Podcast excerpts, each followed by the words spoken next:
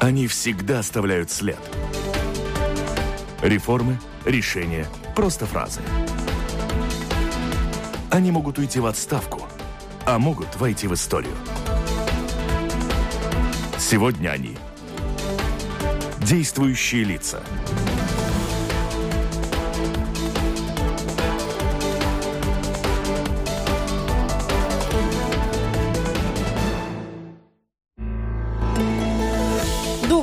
эфире программа «Действующие лица». У микрофона журналист Валентина Артеменко, оператор прямого эфира Илмар Скикус.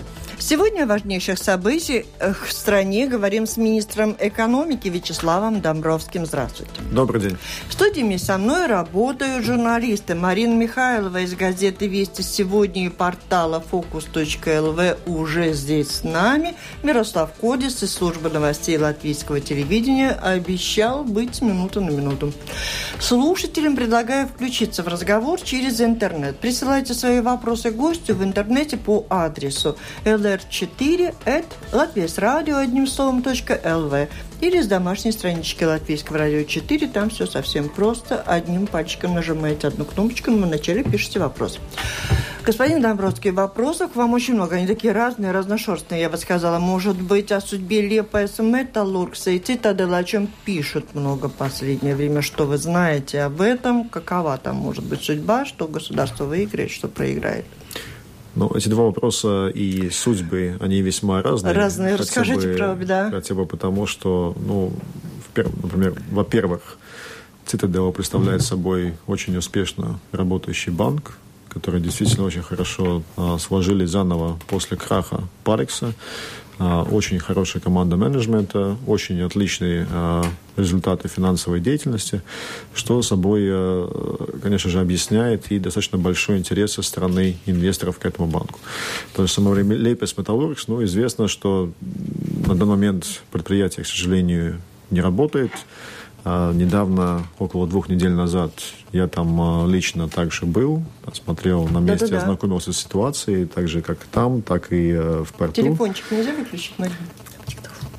Э, то есть здесь два весьма разных случая. Ну, также за продажу цитадели ответь, отвечаю я, то есть Министерство экономики. В то же самое время за а, санацию и продажу Лейпес Металлургс отвечает Министерство финансов, так как именно они дали mm-hmm. те знаменитые, если не ошибаюсь, 60 миллионов гарантию, и в соответствии с этим стали главным кредитором Лейпес Металлургс. А вот что касается, если цитадела, то интересно, ну, интересно, наверное, просто мне и просто слушателям о том, что у проблемы с активами реверта это тоже часть Форекса. Э, и что касается вот э, тех денег, процентов, что выплачиваются Валерию Каргину и Виктору Красовицкому. Как-то выяснилось, что они выплачиваются, вот с июля перестали им выплачивать. Как-то судьба этих людей и их доходы от их парекса. Парекс действительно был разделен на а, две части. Так называемый хороший банк, где были сложены все да. более-менее хорошие нормальные активы. Это Цитадела. И Реверта, то место, то есть а, то, та компания, это не банк, куда были сложны ну, наиболее проблемные активы, ну, например, а, выданные кредиты на недвижимость и так далее. Там же находятся эти так называемые депозиты акционеров, где, да, действительно, мы не выплачиваем а, проценты по ним, но, я думаю, делать это за счет, ну, фактически налогоплательщиков было бы, ну, мягко говоря... Но они судятся. Мягко говоря, цинично. Да, не судятся, ну, успехов им пожелать не могу. А, вот, то есть, э, что касается еще раз продажи, продажи цитадела как таковой, то здесь продажа банков процесс весьма а, тонкий, то есть одна из основных, а, из основных а, составляющих частей – это то, что она окружается договорами по конфиденциальности. Это является требованием, это не наше требование, не Министерство экономики, не правительство, не Сейма. Это требование а, претендентов, тех потенциальных покупателей, что они требуют, что вся информация, и также страны, что вся информация идет под строгой Ну, то есть мы не знаем, кто купит, но мы знаем о том, что убытки, которые понесло государство в результате э, ситуации с Парексом, они будут покрыты или нет в результате? Еще вот раз, сначала мы весьма, вот нам нужно весьма покрыть. четко сказать, сказать, что мы говорим о Парексе, а не о Цитадели. Если мы говорим о вложенных средствах в Цитадели, то я думаю, что есть даже основания полагать, ну, что примерно по нулям мы можем выйти.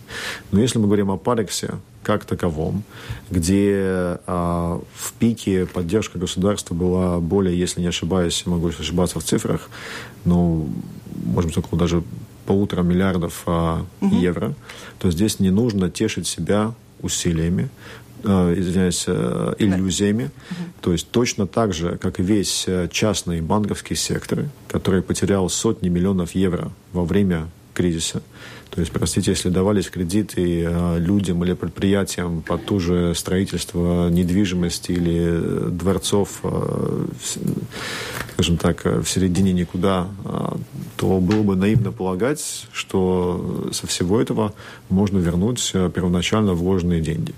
То есть здесь То есть эта идея общий, не заложена. общий парекс как таковой не является исключением.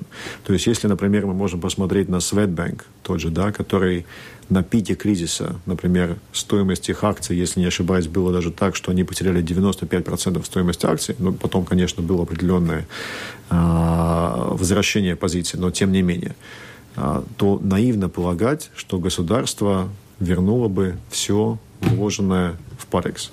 Основной целью вложения в Парекс было не допустить еще более плачевных последствий, не допустить краха финансовой системы как таковой в том 2008 году и эти цели были достигнуты. То есть краха финансовой системы не ну, было. Учитывая, что появились Паников, сообщения, банковской я паники да, также да, да, не да, было. Да. Но надеясь на то, что государство полностью вернет все потери, Через но это наивно. То есть здесь ну, простейший пример.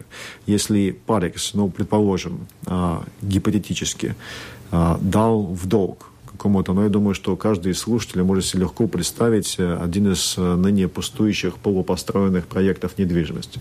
То было бы чрезвычайно наивно предполагать, что, ну, естественно, что это может быть э, возвращены все деньги, только если проект успешно закончен, квартира продана и так далее. То есть, ну, ясно по определению, что, к сожалению, все средства возвращены Речь об этом не могут не быть. идет. Это главное, Нет. что я хотела спросить, так как тут возникли в связи. А все-таки лепость металлургс, это, как мы уже отметили, что Министерство финансов главный курирует ну, как министр экономики, вы, наверное, имеете представление, э, предприятие, оно вообще в перспективе, оно да. у нас существует или нет уже? Есть э, процессом действительно руководит, и за него отвечает Министерство, министр финансов Андрес угу. Вилкс, но создана также э, группа по надзору за процессом продажи, то есть процесс продажи организует э, администратор по неплатежеспособности и плюс э, консультанты из Пруденте, группа по надзору, где я также состою, они угу. отчитываются регулярно о том, э, что происходит. То есть такие отчеты я получаю. Только вчера получил очередной отчет по определенному, ну, естественно, я не могу разглашать информацию о том, каковы предложения, каков интерес. Предложения есть, интерес со стороны потенциальных покупателей есть, но будем И, может быть, анализировать. предприятие еще заработает? Здесь мы, когда мы говорим «заработает», мы говорим о том, что возобновит э, свою работу. Я думаю, это было бы крайне важно. Ну, насчет, насколько, опять же, будут э, возвращены все те средства, которые в свое время э, господин Репше ну, дал гарантию, это, это уже совершенно другой вопрос. Mm-hmm. Может быть, все-таки поговорим о антироссийских санкциях. Да? Каким-то образом на латвийскую ситуацию это, безусловно, уже скажется. Достаточно вспомнить, что в последнюю порцию санкций попал Уралвагоностроительный завод, который является стопроцентным владельцем УВЗ «Балтия». Безусловно, это создаст какую-то новую ситуацию. Не могли бы вы прокомментировать, э, как, как на Латвии отразится антироссийские санкции и уже отражается? И в, частном, э, в частности с этим В частности с этим предприятием. Ну, ну начнем э, с истории общей, ну, с обзора общей статистики как таковой. То есть за январь-май 2014 года, если мы говорим о конкретно наших экспортах в Россию, то они действительно снизились на 5,7%.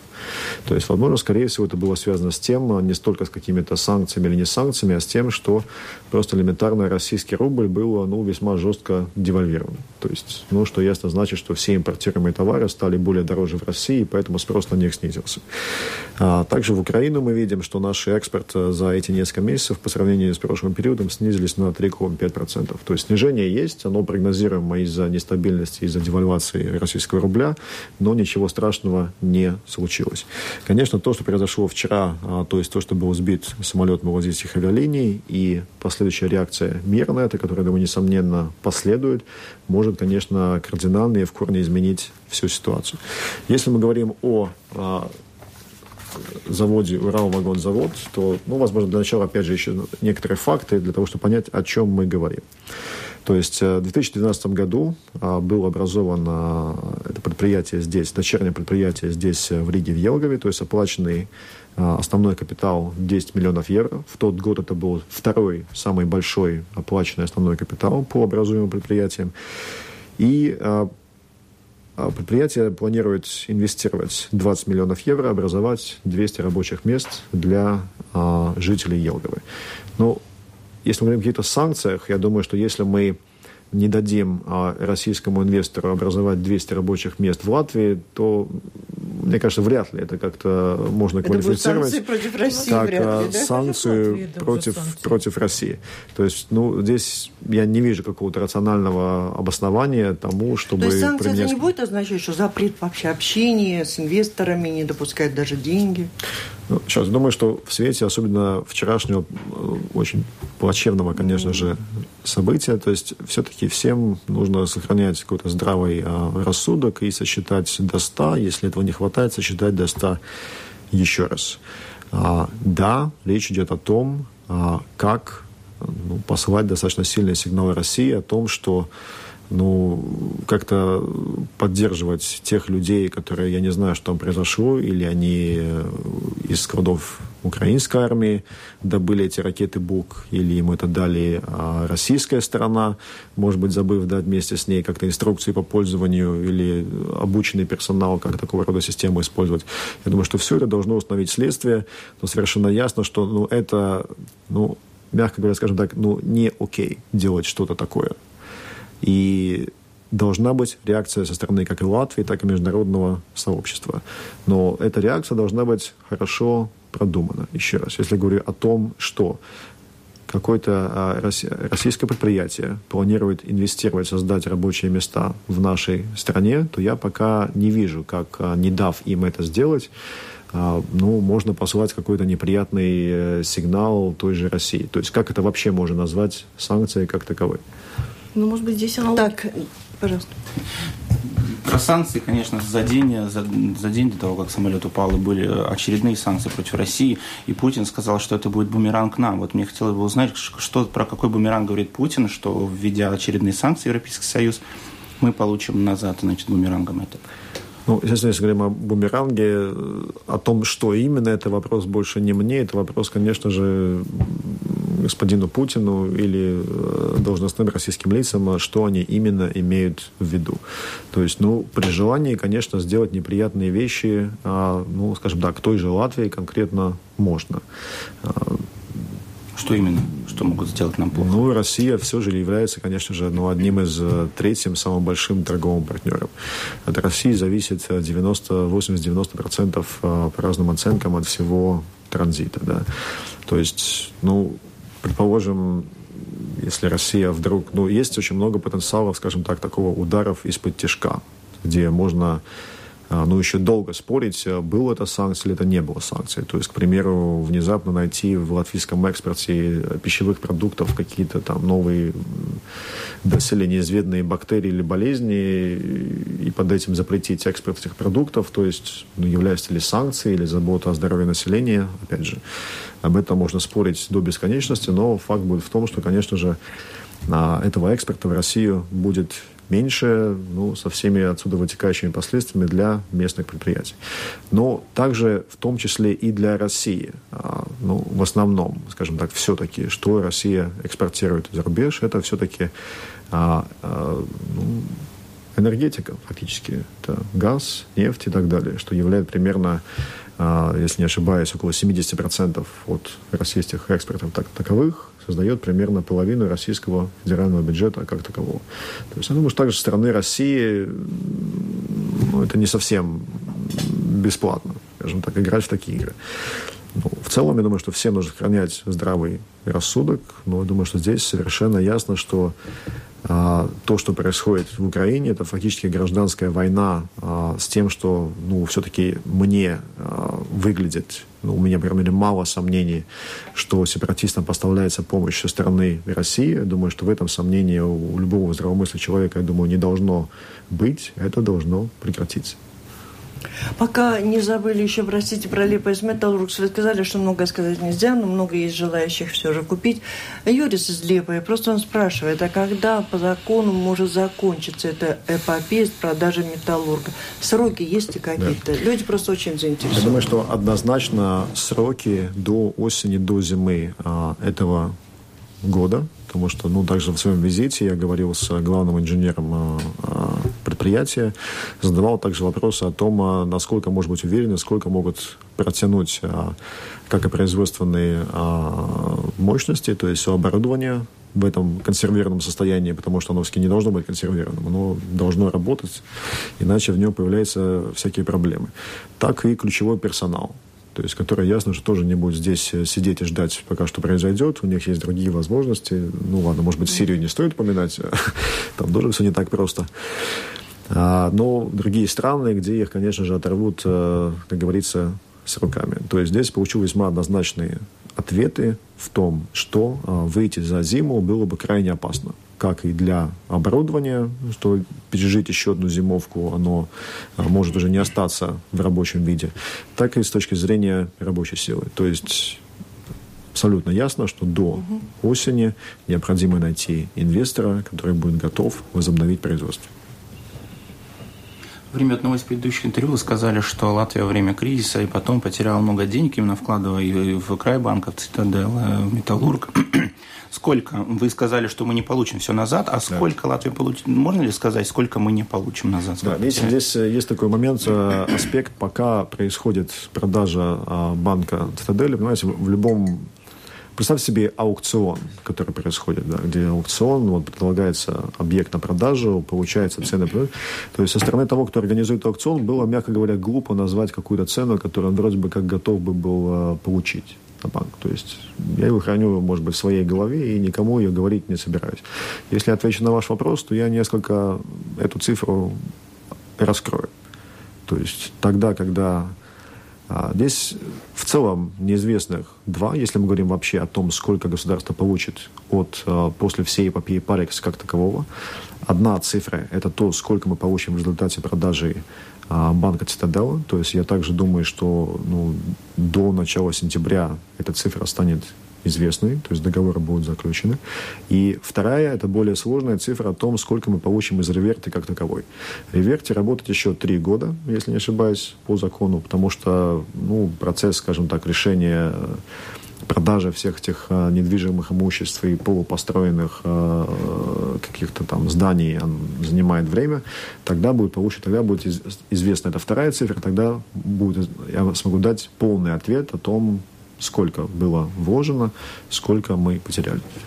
Хотелось бы спросить о рейдерстве как таковом. Как вы оцениваете это явление в, нашем, в нашей экономике? У нас в гостях был, э, были представители э, спора, о котором здесь упоминается. Присяжный адвокат Мартис Микелсон обратился к вам с просьбой разъяснить ваше высказывание в СМИ о хозяйственном споре, который разрешает между собой два предприятия. Один из них принадлежит э, господину есть э, Лайма Стабурадзе и э, Мартис Микелсонс. Как вы, ну, что можно сказать об этой ситуации конкретно и, в принципе, о рейдерстве? Это проблема для предприятий Латвии? Ну, конечно же, совсем э, всевозможным уважением э, к нашей судебной системе и компетентности наших судей и так далее. Но а свою бытность еще в Сейме, и руководя а, комиссией по народному хозяйству, быть может, не знаю, быть может, слушатели помнят или нет, в 2000, э, каком это был, 12 год, если не ошибаюсь, не помню, был весьма известный случай с Сиа Балинг. Огромное да. предприятие с огромным оборотом и так далее. И кто-то подает э, в суд просьбу.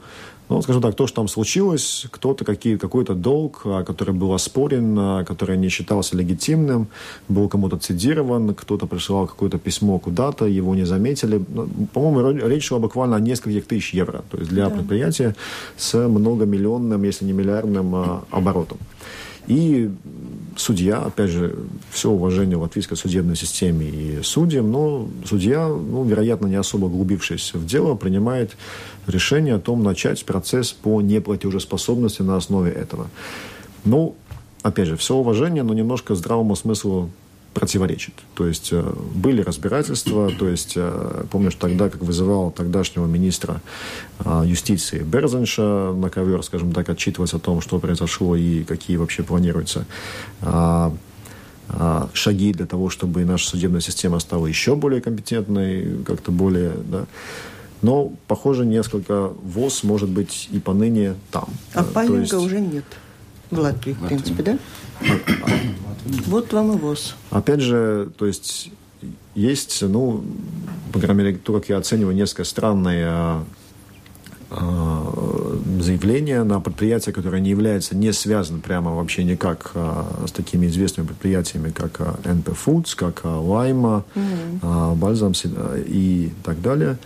И судья принимает решение на основе, я даже видел с предом, то есть решение на основе каких-то даже газетных публикаций когда-то, а, вроде как свидетельствующих какой-то репутации, заморозить счета всей этой группы. То есть, ну, при этом, при всем, ну, опять же, господин Микелсон, ну, конечно, пока в суде не доказано, никто не виноват, но, тем не менее, как возбуждены уголовные дела, уже на данный момент, так и в прошлом. Я так понимаю, что были возбуждены уголовные дела, то есть он находится в статусе а, подозреваемого, опять же, в случае рейдеризма несколько лет назад. Ну, все-таки, я думаю, что судья мог как-то а, не настолько формально подойти к делу, но и также как-то оценивать а, риски для все-таки одного из наиболее больших предприятий в Латвии, а, который обеспечивает много рабочих мест, если не ошибаюсь, около двух тысяч, ну, могу ошибаться. А, еще раз, не хочу вмешиваться в работу судебной системы, но есть основания для сомнений по предыдущей истории, и как министр экономики я не могу не защищать представителей своего отрасли. Есть возможность у министра экономики общаться с представителями судей или хотя бы с министром юстиции и обсуждать такого рода вещи? Одно дело голый закон, другое дело его связь с экономикой. Ну, упаси Боже. Но напрямую я с судьями общаться не могу. Это бы расценивалось как какое-то давление на судопроизводство. Я не знаю, кто там еще напрямую с ними общается где-то чего не может принимать такие решения. А, ну, дискуссия с э, министром юстиции у нас на, стра- на страницах газет несколько состоялась. Ответить ответили? А, да, то есть... Микельсону Конгу. А, да, господину Микельсону мы, конечно же, ответили. Надеюсь, он нашим ответом удовлетворен.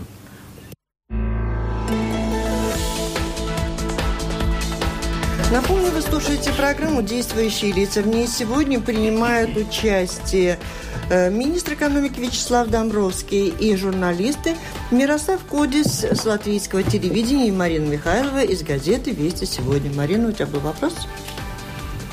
Вы, наверное, все-таки с представителями предприятия можете общаться, в отличие от судей. Как же сейчас складывается ситуация на Лайме, у которой по-прежнему арестованы счета? Им не удалось снять аресты. Хотя, ну, мне, к сожалению, нет времени, чтобы общаться, да, насколько бы я хотела, с представителями э, всех возможных предприятий. Последний раз я был на Лайме, когда я открывал... Нет, не на Лайме, это был Ригас Балзамс, ну, из той же группы. Когда я открывал у них производственную линию, новую производственную линию Ригас mm-hmm. Это было какое-то время назад. Опять же, а, это хозяйственный спор, он находится в руках да, суда, то есть, тема. ну, много тем еще раз, к сожалению, я не могу прямо в это вмешиваться, но, естественно, я могу сказать, я думаю, свое мнение о том, а, ну, что все-таки это весьма опасные игры с значительным предприятием в Латвии. Ну, пусть суд делает свою работу и, конечно же, потом за, отвечает за Спектр забот у вас, у вас, у министра экономики так широком, надо попробовать хотя бы упомянуть некоторые вопросы. Вот по жилью, по этому закону, по ценах на электроэнергию, есть уже какой-то механизм поддержки малоимущих по электроэнергии, вначале скажите? Ну, по электроэнергии э, здесь коалиция все еще э, скажем так, находится в поисках этого механизма. Вот в понедельник будет очередное заседание Совета по коалиции, которое мы будем рассматривать данный вопрос. Но краткая предыстория звучит так. Предыдущее правительство решило, что а, механизм компенсации будет через так называемые квартирные пособия. То есть это тот стандартный путь, которым самоуправление а, решает вопросы помощи малообеспеченным. То есть государство перечисляет самоуправлению? То мы были готовы, деньги? да, перечислить деньги самоуправлением. А, скажем, в следующем году это было бы чуть более 5 миллионов евро для того, чтобы для малоимущих, для малообеспеченных. Но руководство самоуправления, Союза самоуправления, господин Ялцонис сказал решительно нет, самоуправление не готовы а, заниматься этим вопросом, не хотят э, перечислять, э, передавать эти деньги малоимущим. Нам а, задали искать другой компромисс. Был найден компромисс а, вместе с моим коллегой, министром а, Аугульсом. Улдесом Аугульсом компромисс был найден о том, чтобы давать 5 евро малоимущим ну, напрямую, через э, скидку за электроэнергию. Ну, весьма такой сложный, запутанный вариант, но хорошо, согласились. А, правительство это было принято в конце мая, ушло в Сейм. Ну, в Сейме, опять же, те же а, зеленые крестьяне срывают а, принятие данного законопроекта, который ну, на самом деле двигал их же министр, министр благосостояния, и говорят, что нет, мы теперь хотим совершенно другое, проект защищенного потребителя. То есть пока ну, хорошо. Нет, нет возможности компенсировать мало. Есть, э, ну, хочу сказать основное главное. С моей стороны не может, конечно, идти речь э, ни о какой э, так называемой либерализации, если мы не найдем механизма, как малоимущим компенсировать. То есть, чтобы им поднятие цены на электроэнергию не было в районе 40%. То есть, пока это не случится, естественно, я не собираюсь ничего либерализовать.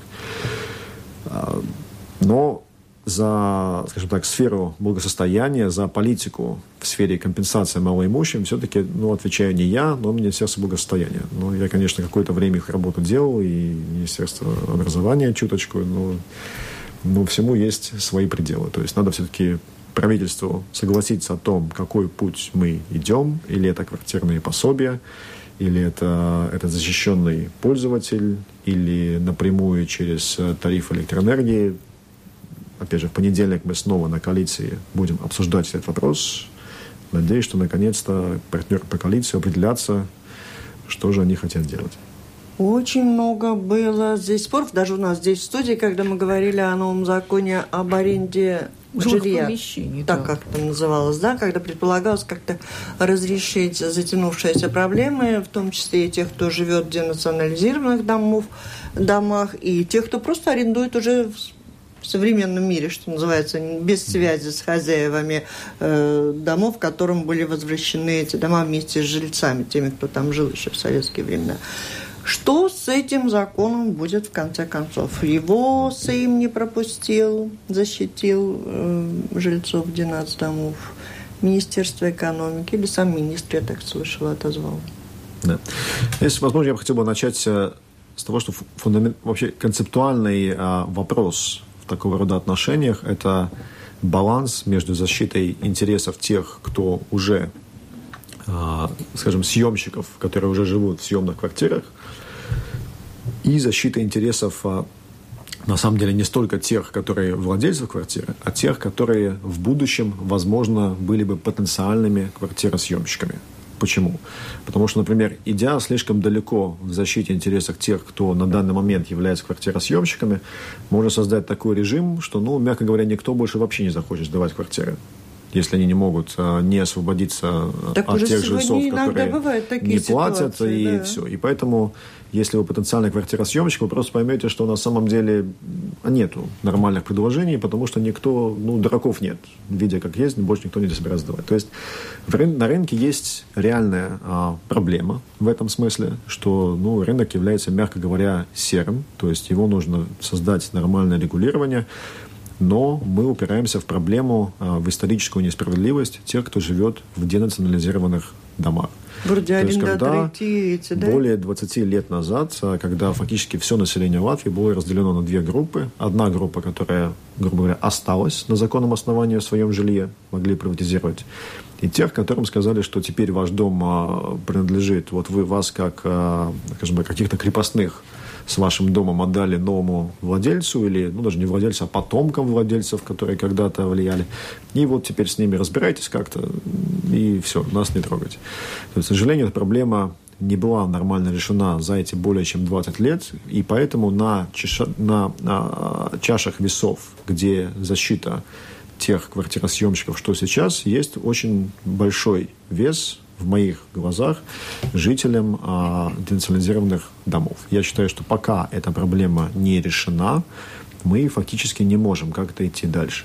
То есть у меня есть законопроект, где а, последней каплей для меня а, явилось а, приговор, ну, не приговор, а решение а, Конституционного суда о том, что даже меняя а, владельцев квартиры, обязательства по отношению к квартиросъемочке перенимаются, они в силе, что значит фактически, что некоторые нормы нашего нового законопроекта входят в противоречие с этим решением а, Конституционного суда. И поэтому, учитывая также количество а, нерешенных вопросов, а их более 100 а, предложений и возражений, по которым не был, а, не был достигнут компромисс в начальных этапах согласования, я принял решение отозвать законопроект из а, Кабинета министров и задать а, Министерству экономики а, вернуться, скажем так, к чертежной доске и работать дальше. А параллельно нельзя было пробовать решать эти проблемы, не смешивая? Я думаю, что ну, из, того, как а, такого рода тяжелые законопроекты идут через кабинет министров, а, я не вижу смысла решениям, которые, скорее всего, будут идти несколько лет. То есть я видел, как это было с законом а, по строительству. Или мы можем этот завершить процесс в течение, скажем так, года, или, или если мы видим, что у нас нет начального материала, что мы можем за год завершить, что это, скорее всего, затянется на 2, 3, 4 года, я считаю, что надо снять вопрос, вернуться к чертежной доске, решить вопрос с э, жителями денационализированных домов, то есть цена вопроса, если не ошибаюсь, со стороны государства около 12 миллионов евро. 12 миллионов – это если им купить квартиры, оплатить Об, э, квадратные метры? Не совсем. Есть э, система а, пособий, для по выселению, которая мне совсем о, о деталях мне говорить было бы сложно, но то есть такое решение есть. То есть хотя бы сначала решить это, то есть все-таки решить эту историческую несправедливость. Потому что иначе, чем это решить за деньги остальных налогоплательщиков, нельзя. То есть, ну, ну, если мы совершили историческую несправедливость более 20 лет назад, то есть, ну, нам же ее как-то надо и решать. Этим людям нужно помочь найти новое жилье mm-hmm. и тогда идти ну, дальше. Ну, то есть, э, отношения современных арендаторов пока остаются на потом. Пока мы этого не сделаем, я боюсь, mm-hmm. что остальные потенциальные квартиросъемщики остаются заложниками этой исторической несправедливости. Ну, господа, время уходит. Если мы жильем закончили, у меня вопрос про евро. Вот уже полгода прошло, как евро у нас даже больше. Как вы оцениваете, все ли хорошо было введено, и цены действительно не пошли вверх, как все этого боялись? Есть опрос ТНС, уточним немножечко, где 49% населения, вот недавний, оценивает э, после введения э, евро, что цены выросли. Ну, хорошо. Это а, мнение глаз народа, так сказать. Да, есть также глаз э, статистики и наблюдения. Я думаю, я э, считаю, что евро было введено крайне гладко, то есть по сравнению с почти паническими настроениями, по крайней мере, с теми, что некоторые пытались создать панику, что будет какой-то резкий скачок цен или что будет какая-то катастрофа, мы все видели, что ничего не произошло. Для меня самая большая катастрофа является в том, что я не всегда могу сориентироваться в мелочи, которые нужно давать сдачу или приплачивать, ну, еще в этих монетах. Но я думаю, это пройдет.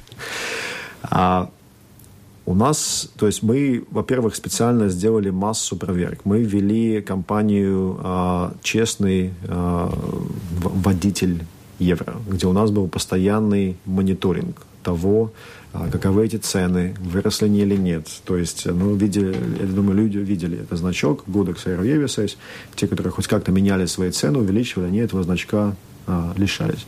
У нас был мониторинг более чем 10 тысяч пунктов продажи, также всех основных торговых а, сетей, где в ходе этого мониторинга, который вот только что буквально закончился, а, статистика, результаты мониторинга говорят, что 95% всех цен, цены не изменились.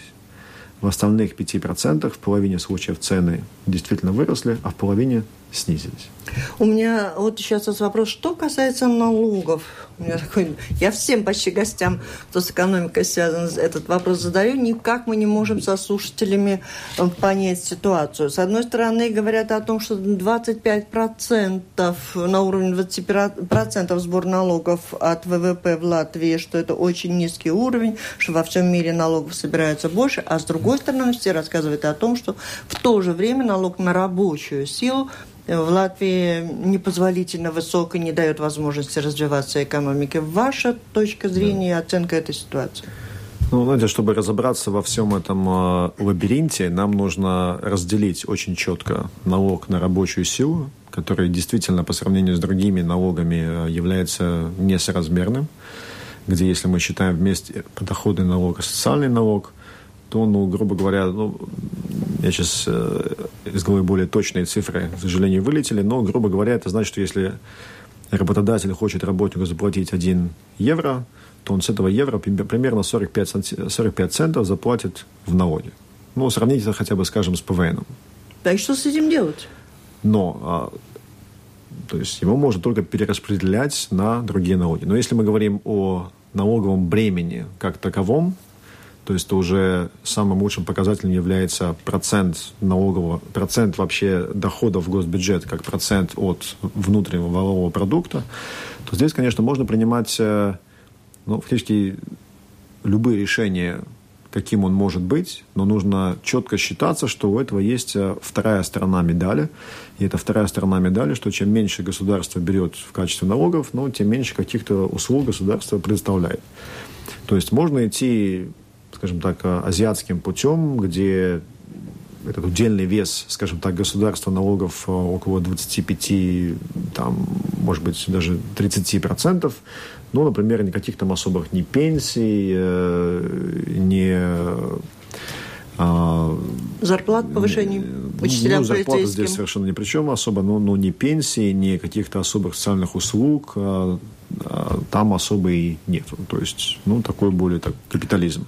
Можно идти путь скандинавских стран и европейских, где а, государство, скажем так, оно везде, то есть системы, а, социальные системы являются очень щедрыми, но за это нужно платить. То есть удельный вес налогов в внутреннем продукте составляет там где-то около под 50%. Налоговое бремя Видите ли, как таковое. Проблема, вы хотите взять? проблема в Латвии заключается в том, что у нас амбиции насчет того, что требуется за государство, оно похоже на то, что в скандинавских странах.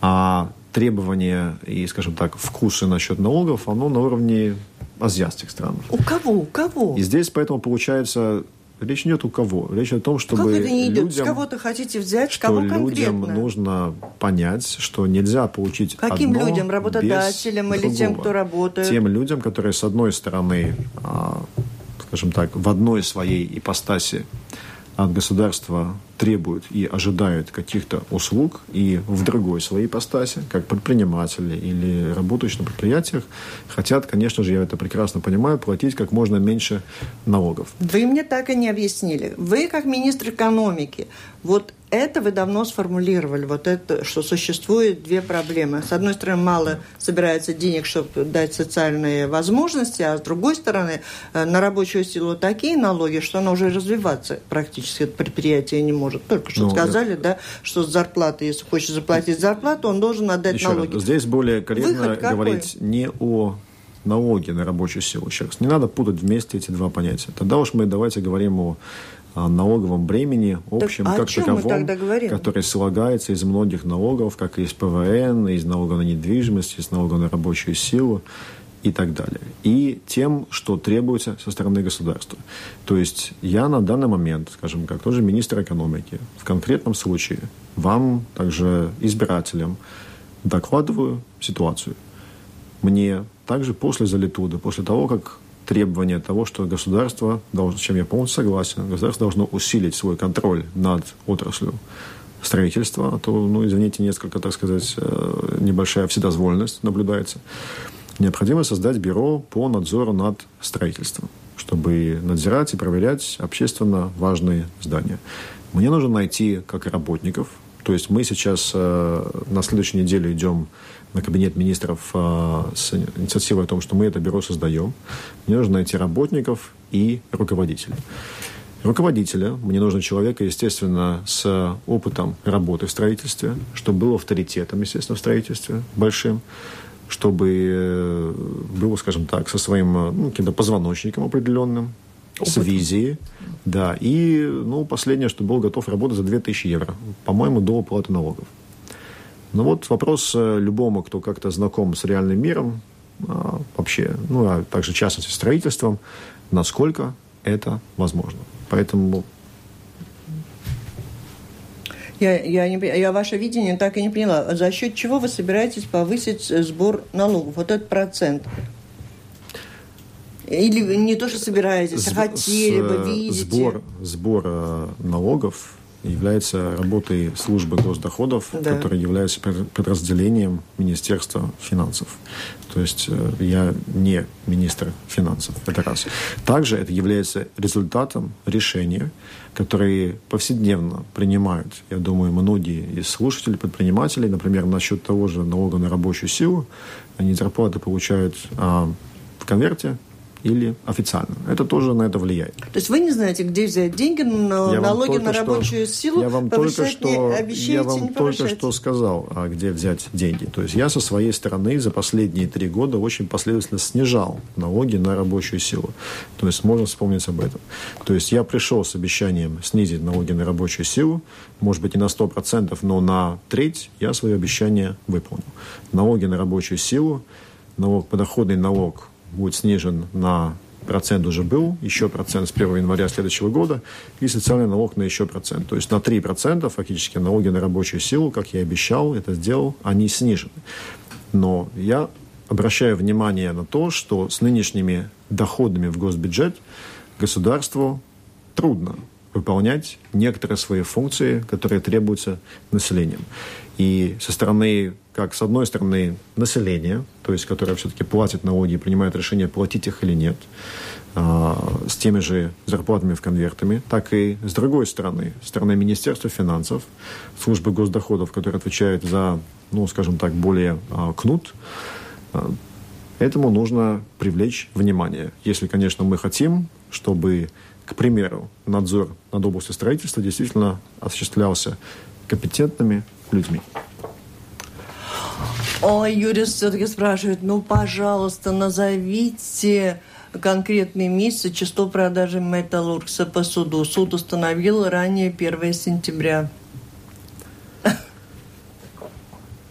А еще раз, я не могу назвать э, конкретную дату, но еще раз, потому что я э, не являюсь главным ответственным за э, процесс. Да. С моей стороны это было бы некорректно. То есть, но еще раз, я думаю, что ну, до выборов это должно быть сделано. Угу. Ну все, я думаю, на этом мы должны завершать нашу сегодняшнюю встречу. И я думаю, что министр весьма основательно отчитался перед слушателями и перед командой журналистов о том, что сделано, что удалось отстоять, что отстоять придется еще в дальнейшем. У вас есть план остаться работать министром, если что? Если ну, избиратель Если, если мне такое доверие и желание со стороны избирателей будет э, высказано, ну и также, конечно же, партийное руководство, то я готов продолжать выполнять свою работу. Спасибо. Это была программа «Действующие лица». В ней приняли участие министр экономики Вячеслав Домбровский, а также журналисты Марина Михайлова из газеты «Вести сегодня», представляющая еще портал «Фокус.лв», а также Мирослав Кодис, журналист из службы новостей латвийского телевидения. Программу провела Валентина Артеменко, Латвийское радио 4, оператор прямого эфира Илмар Скикус. Всем спасибо, удачи. До встречи спасибо в эфире. Вам.